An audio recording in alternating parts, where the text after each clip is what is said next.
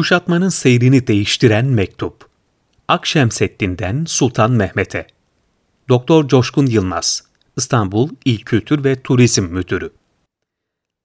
Şimdi yumuşaklık ve merhamet gerekmez.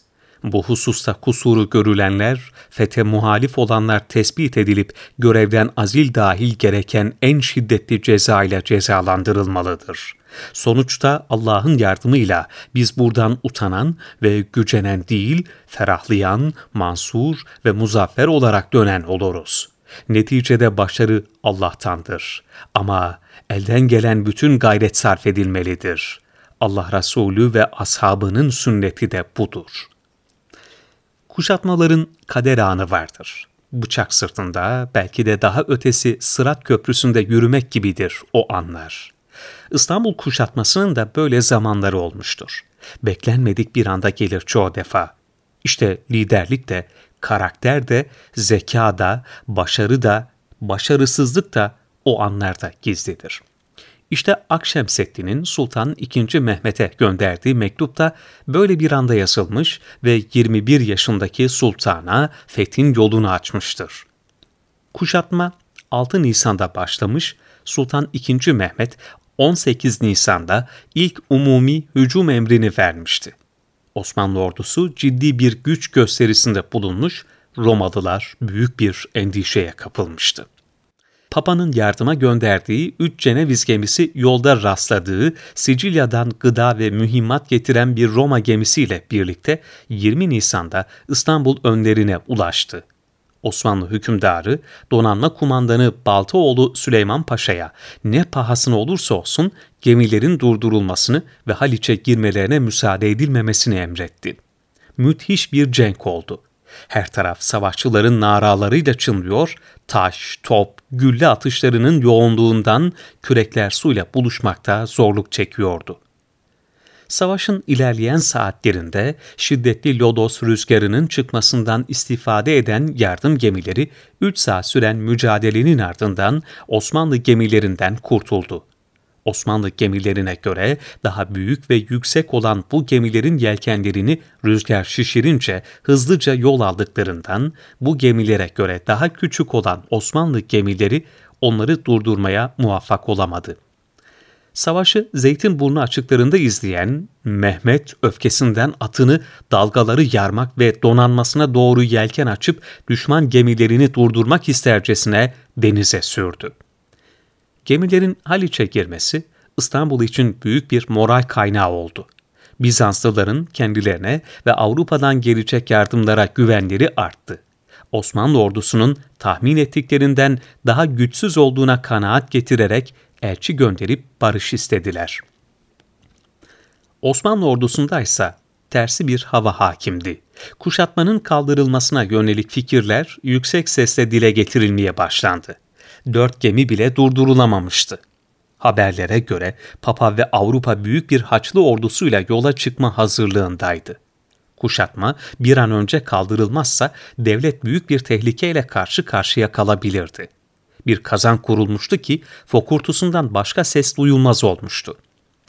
Kuşatmaya katılan Osmanlı tarihçilerinin ifadesiyle asker fırka fırka olup bu olay ehli İslam arasına fütur ve perişani saldı. Muhalifler Sultan Mehmet Şeyhun Akşemseddin sözüne itibar ve itikat eyledi. Ahir Frengistan'dan gemiler, çok asker ve azık geldi. Kafir şenlik eyledi. Pes ulema ve umera cem cem oldu. Padişaha geldiler. Bir sufinin sözüyle bu kadar asker helak oldu, bu kadar hazine telef oldu. Halen Frangistan'dan kafirlere imdat gelecektir, fetih olmak ümidi kalmadı dediler. Kurşun gibi ağır hava hakimdi. Osmanlı ordugahında 2. Mehmet büyük bir buhranla karşı karşıyaydı. Bu buhran sadece ordugahta değil, aynı zamanda ruhunda fırtınalar kopuyordu. Çadırına kapanmış, kimseyle görüşmek istemiyordu. Herkesin gözü onun üzerinde, oysa çadırında karşı karşıya olduğu bunalımla baş başaydı. Akşemseddin'in mektubu bu kasvetli havayı dağıtan, büyük kasırgayı püskürten en önemli adım oldu. Akşemseddin, Sultan II. Mehmet'in fetih yolculuğundaki en önemli destekçilerinin başında geliyordu. Sadrazam, Çandarlı Halil Paşa başta olmak üzere İstanbul kuşatmasına karşı çıkan devlet ricalinin, askerin, ulemanın, meşayihin aksine güçlü muhalefete rağmen her ortamda fetih fikrini savunmuş, kamuoyu oluşturmuş, kitleleri teşvik etmiş, en kritik anlarda aktif rol almış, sağduyu, sükunet ve cesaretle kuşatmayı savunmuştu, ikinci Mehmet'i yönlendirmiş ve Fatih olmasına öncülük yapmıştır. Onun içindir ki deniz muharebesindeki başarısızlığa karşı eleştiri oklarının hedefine en önce o yerleştirilmişti. Denizdeki başarısızlığın doğurduğu olumsuz havayı yakından izleyen ve genç hükümdarın büyük bir tereddüde kapılıp kuşatmanın devamının tehlikeye düştüğünü fark eden Akşemseddin, kimseyle görüşmek istemeyen padişaha bir mektup yazdı. Sert bir üslupla kaleme aldığı mektubunda hükümdarı kararının arkasında durması için ikaz etti. Akşey, kuşatmanın geleceğini belirleyen 20-21 Nisan'a bağlayan gece yazdığı mektubunda 21 yaşındaki sultan talebesine şu uyarı ve tavsiyelerde bulundu. Tertemiz selamlar ve saf bağlıklar sunulduktan sonra şerefli zatınız arzım şudur ki, gemi ehlinden meydana gelen olay kalbe büyük kırıklık ve üzüntü getirdi. Bir fırsat görünüyordu. Fakat bu hadise o fırsatı ortadan kaldırdı. Yeni gelişmeler oldu. Birincisi kafirler rahatladı, sevince boğuldu, moral buldu. İkincisi sizin görüşünüzün eksik, hükmünüzün ve kararlarınızın isabetsiz, sözünüzün tesirsiz olduğu görüşü kuvvet kazandı. Üçüncüsü, dualarımızın kabul olmadığı, müjdemizin geçersiz olduğu ifade edilir oldu. Bu bakımdan bu hadise bunun gibi pek çok mahsurlar doğurdu. Şimdi gevşeklik ve yumuşaklık gerekmez. Bu hususta kusuru görülenler, fete muhalif olanlar tespit edilip bunlar görevden azil dahil en şiddetli ceza ile cezalandırılmalıdır. Eğer bunlar yapılmazsa kaleye yeni bir hücuma kalkışıldığında hendeklerin doldurulmasına karar verildiğinde gevşeklik gösterilecektir. Bilirsiniz bunlar yasaktan, zordan anlayan Müslümandır. Allah için canını, başını ortaya koyan azdır. Meğer bir ganimet göreler, canlarını dünya için ateşe atarlar. Şimdi sizden ümit ve ricamız şudur. Gücünüzün yettiği kadar ciddiyet ve gayretle hem fiilen hem de emirle, hükümlerinizle ve sözünüzle işe sarılmanızdır. Bu tür görevleri gerektiğinde merhameti ve yumuşaklığı az, şiddet kullanabilecek, zora başvurabilecek kimselere vermelisiniz. Bu hem geçmişteki uygulamalara hem de dine uygundur. Allah şöyle buyuruyor. Ey şanlı peygamber! Kafirlerle, münafıklarla sonuna kadar savaş ve onlara karşı sert ol. Yumuşak davranma. Onların varacakları yer cehennemdir ki orası varılacak ne kötü yerdir.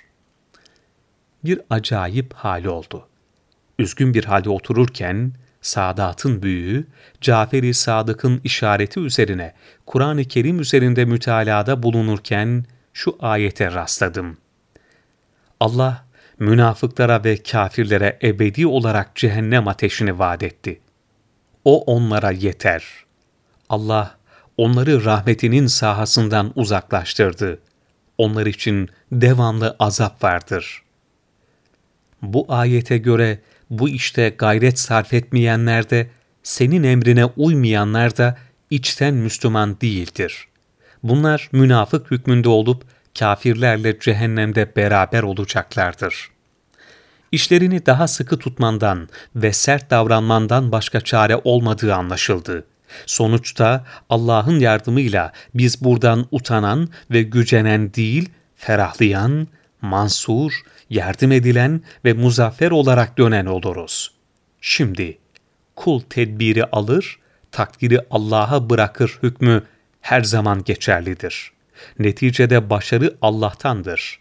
Ama kul elinden gelen ciddiyet ve gayreti eksik bırakmamalıdır. Allah Resulü ve ashabının sünneti de budur. hüzünlü bir haldeyken biraz Kur'an okuyup yattığımda bir takım lütuflara, müjdelere mazhar oldum ve teselli buldum. Bu söylediklerim size boş söz gibi gelmesin. Söylediklerim tamamen sizi sevdiğimizdendir. Sadece uyarı ve tavsiyeleriyle değil, üslubuyla da çok dikkat çekici bir metin olan mektup etkisini göstermiş, padişah kendisini toparlamış, gemilerin karadan yürütülmesi dahil karşı hamleleriyle ordusundaki dağınıklığı önleyip muhalefeti geri püskürtürken, İstanbul surlarının içindeki iyimser havayı dağıtmış, morallerini çökertmiştir. Akşemseddin'in İstanbul'un fethindeki rolü bu mektupla sınırlı mıdır? Hayır. Ya tamam ya veda kararının alındığı son hücumun gerçekleşmesi, padişaha sürekli moral vermesi, şehre girilmesine varıncaya kadar en kritik anlarda bile Akşemseddin devrede olmuştur. Lider kadro arasında Sultan II. Mehmet'in az sayıdaki destekçileri arasında yer alarak feraseti, basireti ve dirayetiyle fethin öncülerinden olmuştur. Bu etkisi dolayısıyladır ki Ayasofya'da ilk cuma hutbesi ve imamlığı büyük sahabi Eyüp Sultan Hazretleri'nin kabrinin keşfi ona nasip olmuş, İstanbul'un manevi fatihi olarak anılmıştır. Mevla ona ve yoldaşlarına fethin kutlu askerleri Nimel Ceyş'e rahmet eyleye.